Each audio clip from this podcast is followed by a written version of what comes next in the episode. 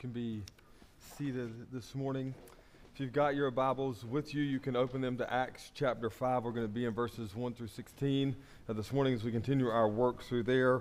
Uh, thank you to Josh for finishing out Acts chapter 4 uh, last weekend. And so now we're just going to continue kind of our methodical work through the book of Acts as we consider uh, the early church and the commission to go to the ends of the earth with the good news of the gospel. And so I hope in the first handful of weeks we've been in this that you've been encouraged and strengthened in what it means to be a disciple and a follower of Jesus and one who would see disciples made and grown and developed and sent out. And so we're just joining in with the church as we read about it this morning, but we also uh, look around and consider how uh, the work that the church started in Acts 5 is the work that's still going on uh, today. And so uh, hopefully, nobody drops dead this morning, uh, but we're going to work our way through the text and uh, hopefully come out on the other side with a better understanding of why this story is here and how it helps us better understand what God is doing in the early foundation of the church in Jerusalem. The following comes from a March 2005 issue of Reader's Digest.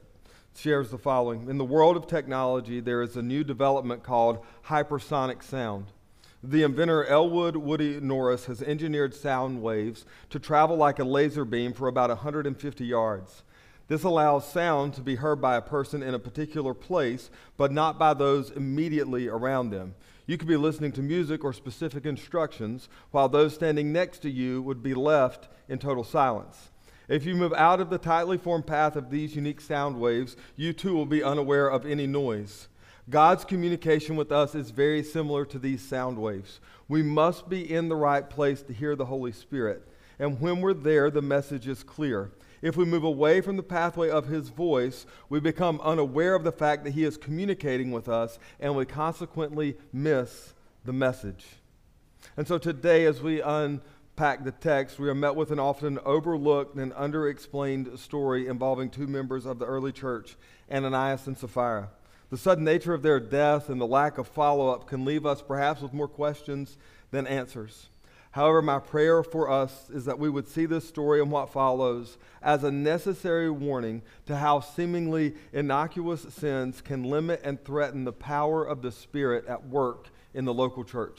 Let's pray. Jesus, we are grateful this morning.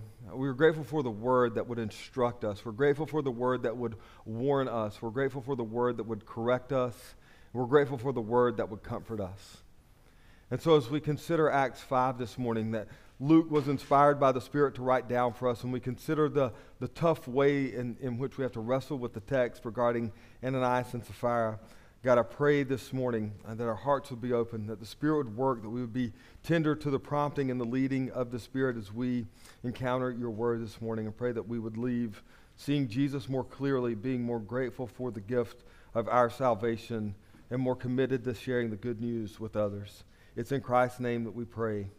Amen.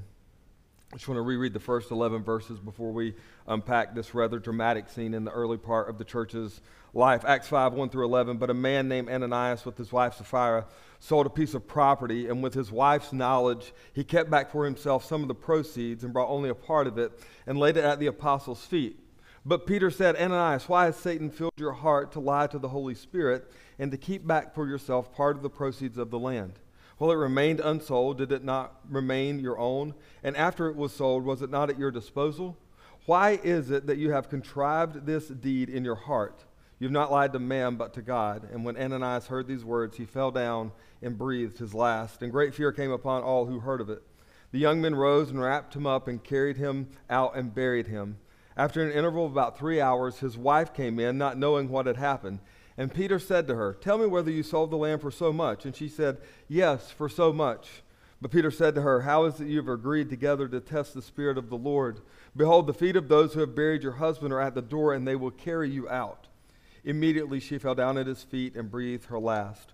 When the young men came in, they found her dead, and they carried her out and buried her beside her husband. And great fear came upon the whole church and upon all who heard of these things. It's a very somber warning passage in Acts chapter 5, the first 11 verses. We don't get very much out of this that makes its way into our common greeting card idea of faith. You've not picked up a card recently or a coffee mug at a Hobby Lobby that says, Behold, the feet of those who have buried your husband are at the door and they will carry you out We're not really sure what to do with Peter's kind of stark warning right to Sapphira before she too breathes her last. This particular passage from Acts is rather worrisome and quite troubling when we first encounter it for ourselves.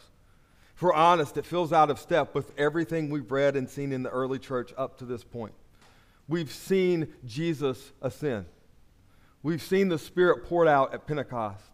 We've heard Peter preach the first sermon. We've seen huge numbers of people respond in faith. We've seen the early church model healthy gospel community. And we've seen the church bear up under the weights of the beginnings of persecution. And so we are left to ask why is this story here? What purpose does it serve? Is there anything we can glean from it that is applicable to our lives in the church today? I think those are honest questions that we would ask. It seems like part of the family history of the church that we would just gloss over the way we gloss over certain parts of our own family's history that we're not too proud to share.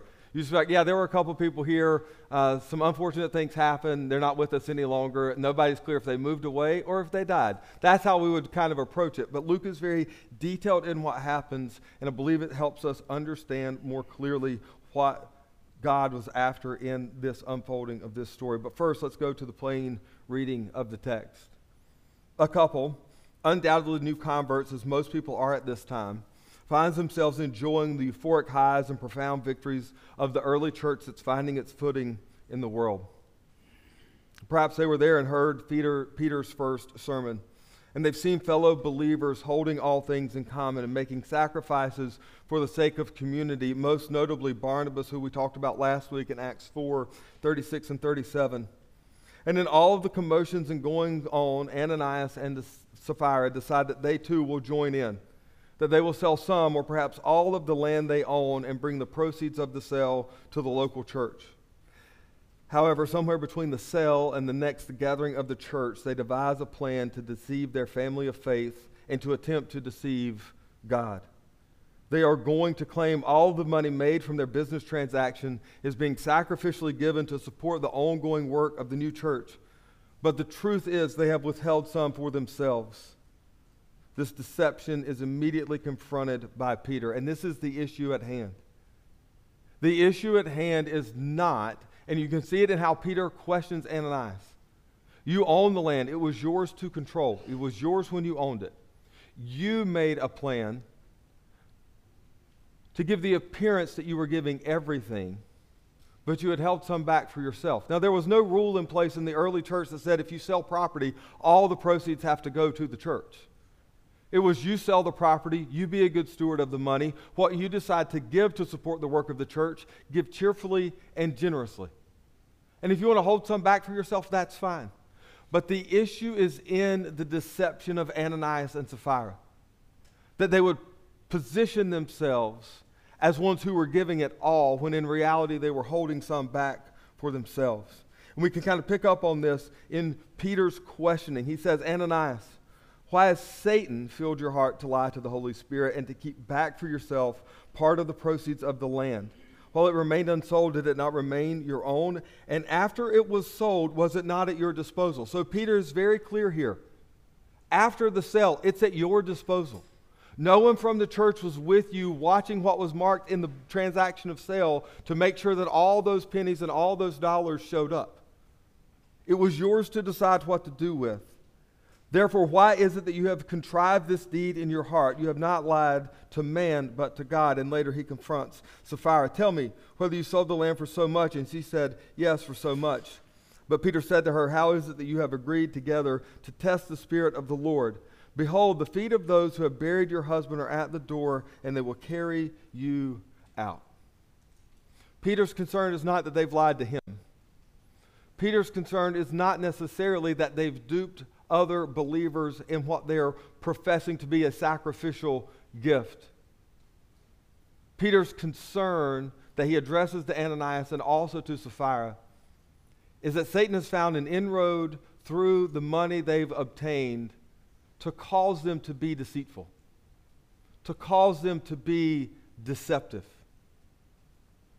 And it's often the case that amoral things, things that have no morality immediately tied to them, like the sale of property and land, can become the means by which the enemy of the church and the enemy of our souls finds a foothold to begin to tempt us to try to be deceptive towards other believers and to our God.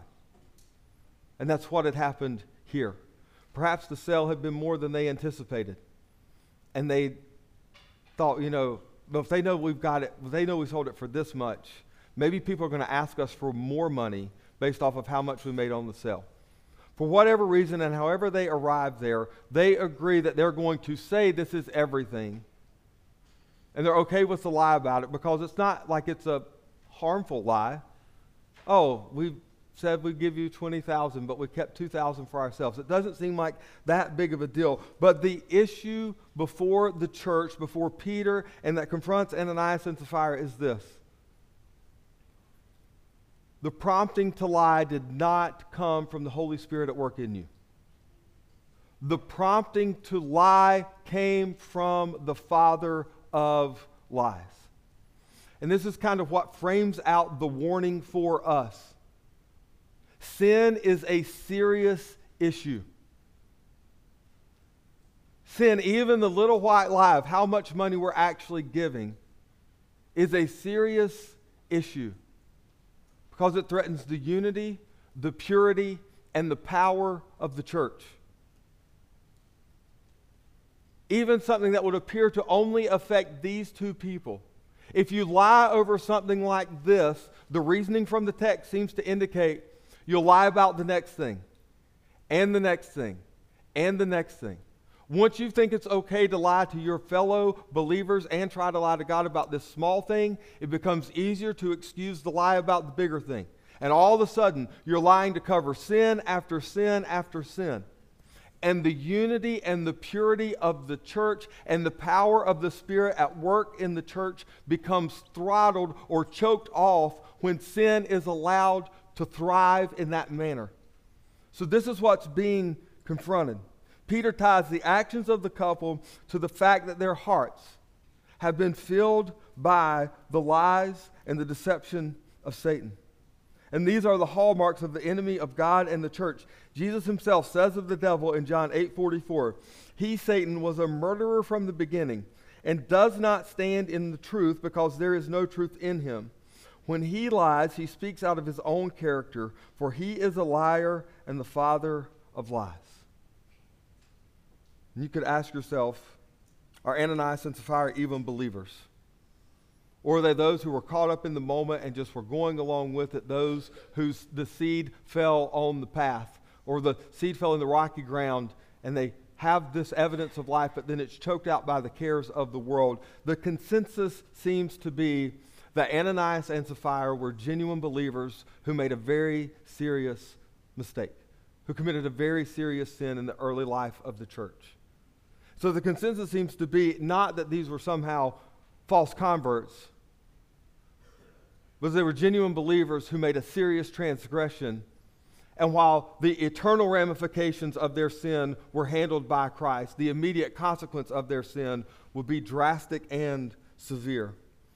But before we get there, let's take a step back. Because I believe if we're honest, it's not hard to imagine how they got to this point. And if we're going to take the life of Ananias and Sapphira seriously, the writing of Luke seriously, and how it would impact us today, we need to see how easy it is for good motives to be interrupted by selfishness and self deception. This is what Kent Hughes writes. Why did Ananias and Sapphira do what they did? Possibly the Christian life was new and mysterious to them, and they just wanted to be on the inside of things, to really belong. Or perhaps they craved special recognition by the leadership. Or maybe they were swept up by the bandwagon effect. Applause or acceptance or acclaim may have been overly important to them. At the worst, maybe they were making a crass attempt to rise within the power structure, though it is unlikely they begin with such low intentions. Perhaps it was when they saw Barnabas' great generosity. They genuinely wanted to follow suit, but their motivations were mixed, and when the money was at hand, they could not live up to their avowed intention. They were undoubtedly new Christians, and the habits of the old life were only a breath away. They overestimated themselves, a common error of new believers. I would add to Kent Hughes' statement that the overestimation of ourselves is not only common in new believers, but it is common in those of us who have walked with Jesus for a very long time. We make grand promises of what we will do for God. We make grand promises that if only this thing will go our way, we will devote everything that comes out of it to the work of the ministry and the Lord. And then it happens, and then all of a sudden we find it hard to live into our own avowed intentions of sacrifice and commitment to the kingdom. It's an easy thing when you don't have the thing you think you want to say, if I get it, I promise I'll use it for the kingdom. It's another thing when your hands finally hold it. And it's hard for us it is hard for us to open our hands up and let go of the thing we thought would bring us such joy and such happiness. It's hard for us to follow through with the intentions that were stated before we were in the position we're now in. The warning is to not overestimate ourselves. The warning is to be honest about who we are. The warning is to be honest about what may happen if the Lord answers the prayer for this specific thing. The importance for us is to be aware of the ways that we would even lie to ourselves. Convincing ourselves that what we're after is the kingdom and the power and the glory that belong to Jesus alone, when we're really after our kingdom and our power and our glory.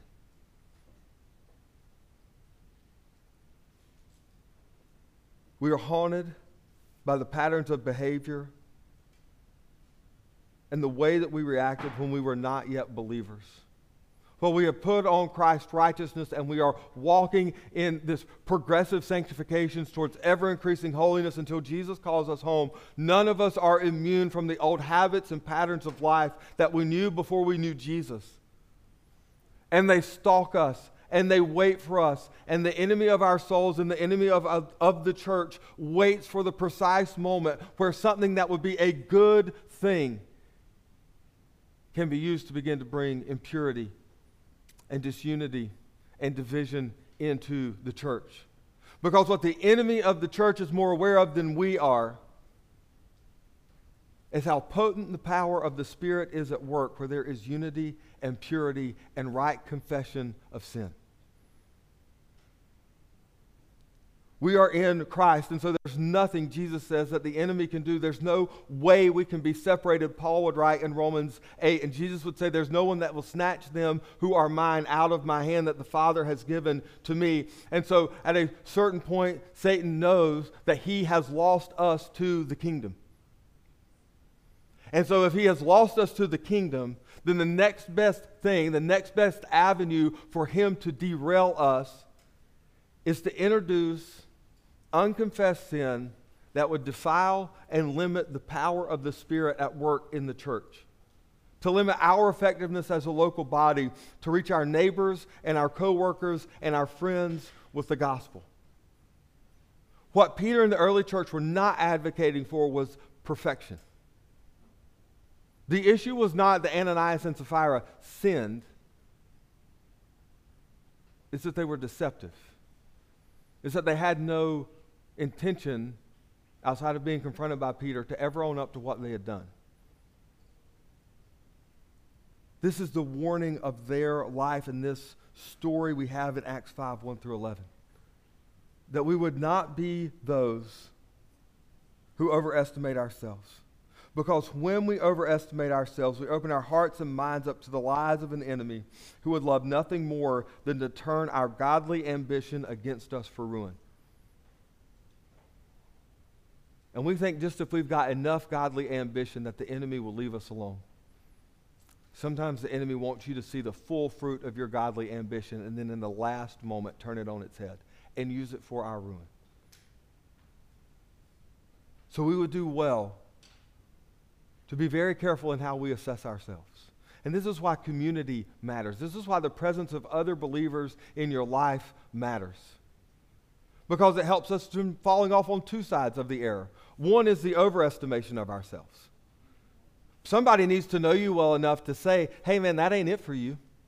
I know you think you can do that, but that, look, I, have known you well enough to know if you actually get that thing, if the Lord actually answers this prayer, it's not going to be good for you.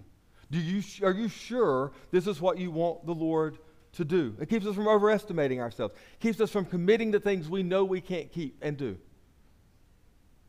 On the other hand, having believers around us causes us to not also underestimate ourselves. Well, I couldn't do that. There's no way God would use me to do that.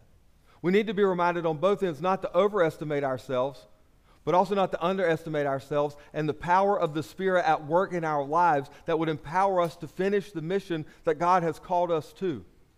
So we both that's community forms a buttress to keep us from falling off on either side of that. And now we move on to Acts 5 verses 12 through 16. Luke continues writing, Now many signs and wonders were regularly done among the people by the hands of the apostles and they were all together in Solomon's portico. None of the rest dared join them, but the people held them in high esteem. And more than ever, believers were added to the Lord, multitudes of both men and women, so that they even carried out the sick into the streets and laid them on cots and mats, that as Peter came by, at least his shadow might fall on some of them. The people also gathered from the towns around Jerusalem, bringing the sick and those afflicted with unclean spirits, and they were all healed. The stunning thing regarding Luke's meticulous account of the early church. We talked about this in the opening to Acts. Luke is a meticulous historian. There are names and dates and places included so that there will be no way to kind of second guess what he's written down as the account of the early church. Luke is painstakingly clear in how he communicates what's going on in Jerusalem and then from Jerusalem out into Judea and Samaria, and we're going to see into Rome and the ends of the earth.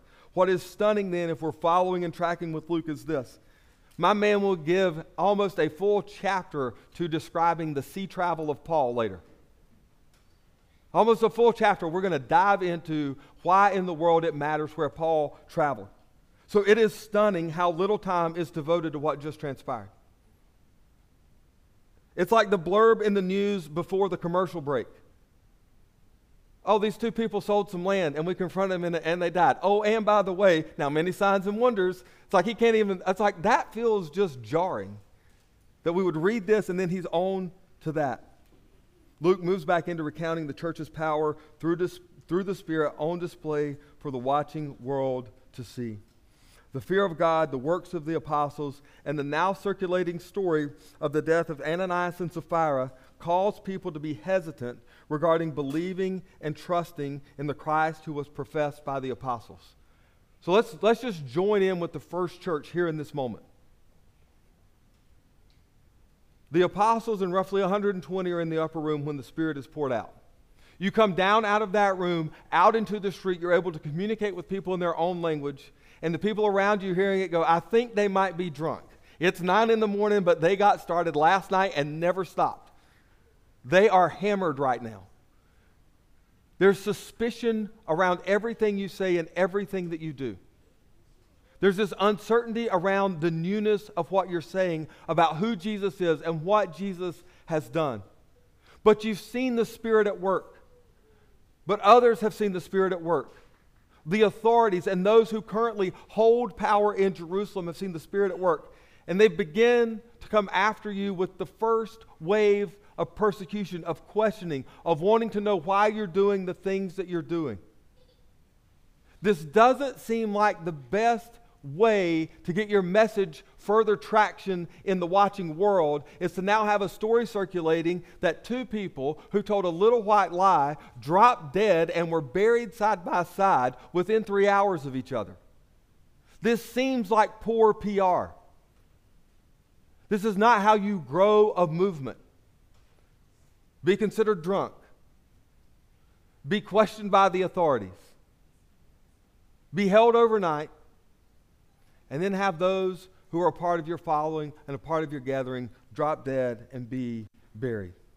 So you can understand when they make their way into Solomon's portico, where they were known for going and sharing the good news of Jesus. You can understand the next day when you show up, people might not want to stand too close to you. They don't know what might happen to them. It creates this moment of clarity, though. If you take everything that's come before and we get to here, it provides a moment of clarity for the watching world to decide. if they are willing to accept the cost of following Jesus. It's one thing to know the cost of our salvation has been paid by Jesus. That is what everybody lines up for, and everybody wants a piece of. And we want everybody to know and understand that the gift of salvation is a gift of grace, fully completed by Jesus on the cross and vindicated in his resurrection. We want them to know that the cost of their salvation has been paid, but we need to be clear about the cost associated with following him. And that's what this provides in this moment. Even with the death of Ananias and Sapphira, the signs and wonders go on.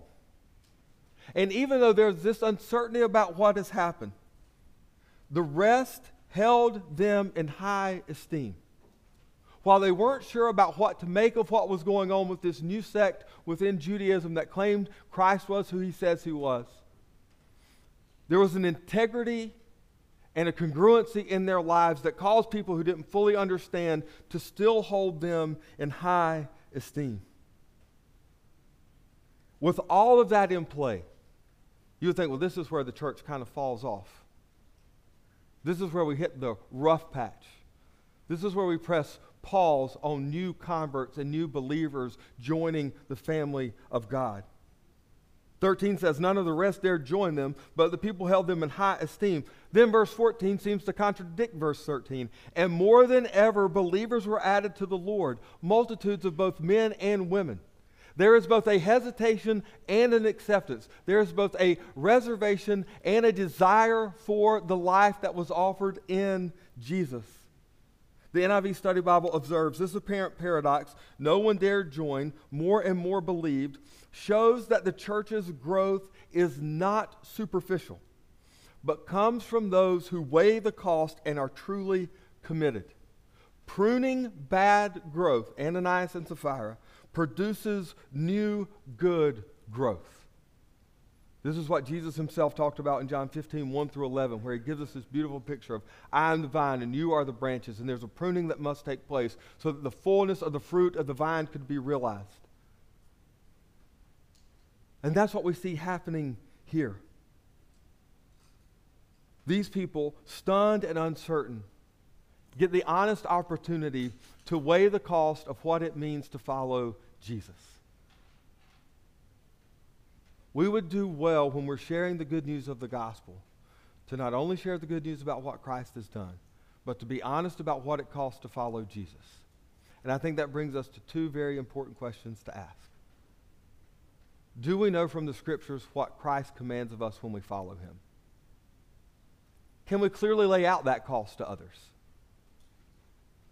And if you're sharing the good news of the gospel with non believers and you're asking them to consider Jesus, would they see in your life evidences of the cost you're telling them it will be for them to follow Jesus? Or are you selling them a cost you yourself are not willing to pay to follow Jesus? This is where an incongruency comes in in our evangelism that causes people to second guess and back away from the good news of the gospel. We tell them the good news about what Jesus has done. We tell them the cost it is to follow him, but there's no evidence in our life, in our day to day, that we have endured any cost to follow him. We put the burden of the cost of following him right back on Jesus. The good news of the gospel is you never have to work your way to salvation. But the warning of the gospel is you follow Jesus at your own risk because there is a cost associated. And the beautiful thing is, is that if we would trust, and I was at a conference this weekend and one of the other speakers said it, we contend, Christ converts. So if we would just be faithful to contend for the faith and lay out the true cost of what it means to follow Jesus, Perhaps it would be Christ and not our sales pitch that would save people. We're so worried about the sales pitch and so unconcerned with the power of Christ to change hearts that we mix and jumble up our presentation of what it means to love and to follow Jesus. But we've got to make sure that we're not trying to run an end around on the cost of following Jesus ourselves. We also see in these words in Acts of the Apostles the answer to the prayers of the church in Acts 4 29 and 30. The church prayed this that Josh walked us through last week. And now, Lord, look upon their threats and grant to your servants to continue to speak your word with all boldness, while you stretch out your hand to heal, and signs and wonders are performed through the name of your holy servant, Jesus. And then what do we read in 12? Now, many signs and wonders were regularly done among the people by the hands of the apostles, and they were all together in Solomon's portico. Now, drop down into verse 15 or 16. The people also gathered from the towns around Jerusalem, bringing the sick and those afflicted with unclean spirits, and they were all healed. The very thing they had prayed for, God did not delay to answer what they prayed and asked God to do for the sake of people knowing who Jesus was, God has answered.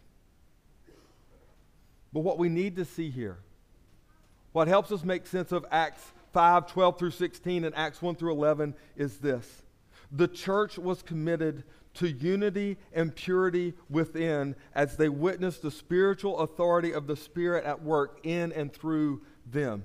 In fact, the presence of the Spirit was so strong in Peter that the Spirit's power seemed to emanate from him to the point that even his shadow was a point of healing for the sick and the afflicted. Peter's shadow is not some magical shadow that if we could somehow recreate, we could heal everyone we walk past. You got to think of Peter's shadow in terms of Paul's handkerchief that we're going to see in Acts 19, but more importantly, think about it in terms of the sick woman in Luke who touched the hem of Jesus' garment and was healed. This is our touch. Luke has already written about something similar to what we see with Peter's shadow. It's not that Jesus' cloak had any special powers in it, and if anyone had it on and you touched it, they too would be healed. It was the faith of the woman in Jesus to be who he said he was that healed her. In the same way, it was faith in the God that Peter professed that caused sometimes when his shadow fell on people for them to be healed. Peter is not the hero of the story here.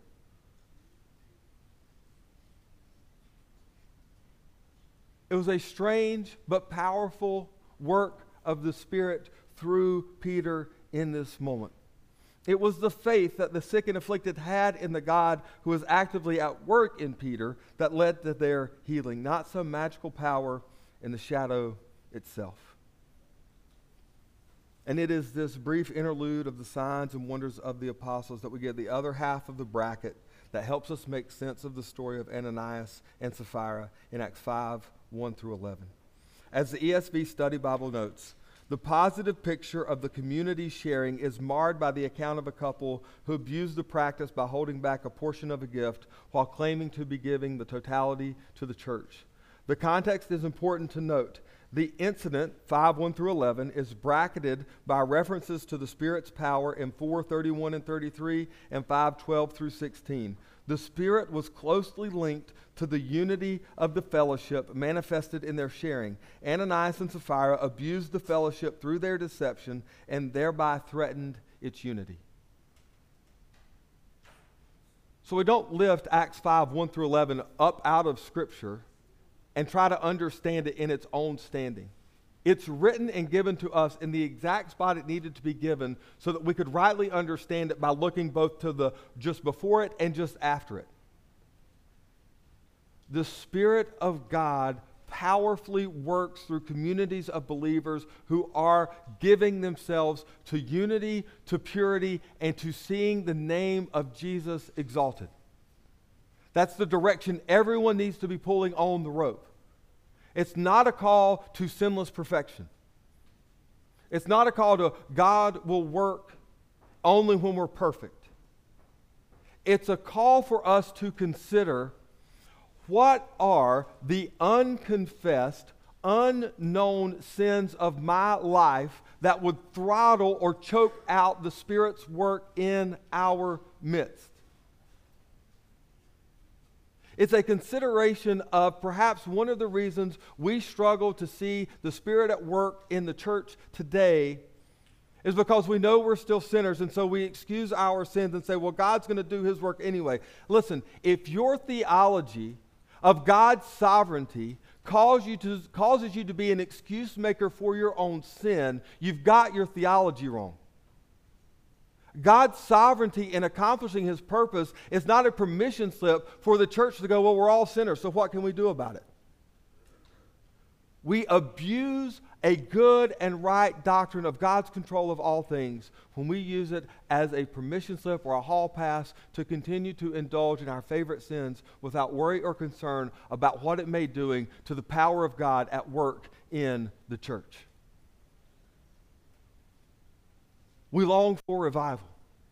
We long to see people come to know Jesus. We long for the church to be this countercultural example of what life in the kingdom looks like but we flirt and we engage and we continue to date our sins. I'm not advocating for you the pressure of being sinless. I'm just asking you to consider would you be okay with your spouse or your significant other, your boyfriend or girlfriend? Would you be okay with them? professing their love to you, but maintaining an almost flippant attitude towards how that love is displayed as they continue to date those that they knew before you. That wouldn't fly. That's not the mark of a healthy relationship. But in much the same way, we commit our lives to Jesus. We profess our love and our devotion to Him. And yet we maintain our affairs. We maintain our former way of life. We try to have the best of both worlds. And I don't think we weigh enough and consider enough the story of Ananias and Sapphira that should cause us to draw back and go, maybe, maybe I should be a little more clear in following Jesus.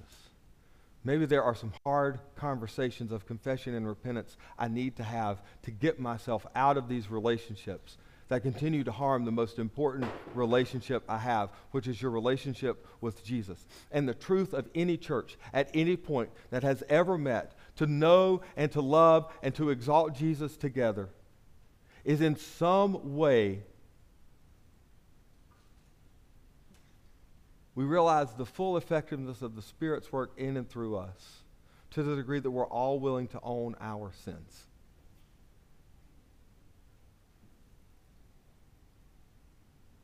to the degree that we're willing to be honest about where the struggles are. That we're willing to be honest about the hand we reach for, not the nail pierced hand, but the other hands we would reach for when times get tough, when we feel stressed, when the anxiety overwhelms, when the fear creeps in, when the doubts come in. We want to see God work in and through us. We've got to be serious about knowing where our sins are, confessing those sins, and trusting in the gospel that we're sharing with others that it would be true for us. That God hears, that God forgives. The following is shared online and provides a fitting illustration to close our time together. During a tour of a large manufacturing plant, a visitor noticed a man using a fiery torch of high intensity to work on huge slabs of steel. Operating from a blueprint on a nearby table, a pointer traced the pattern and then, by a clever system of levers, enlarged the design as it was burned into the metal. There were times, however, when the flame would not make any impression. When this happened, a chemical substance was applied to the resisting patch, and immediately the cutting could be resumed.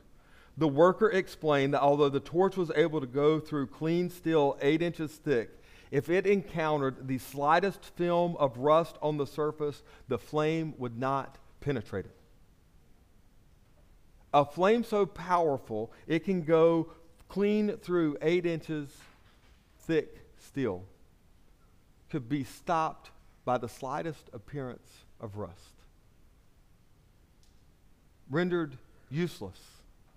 All the power in the world rendered useless by the tiniest speck of dust. But the flame's power could be realized again only, only if the operator was willing to stop and clean up the mess.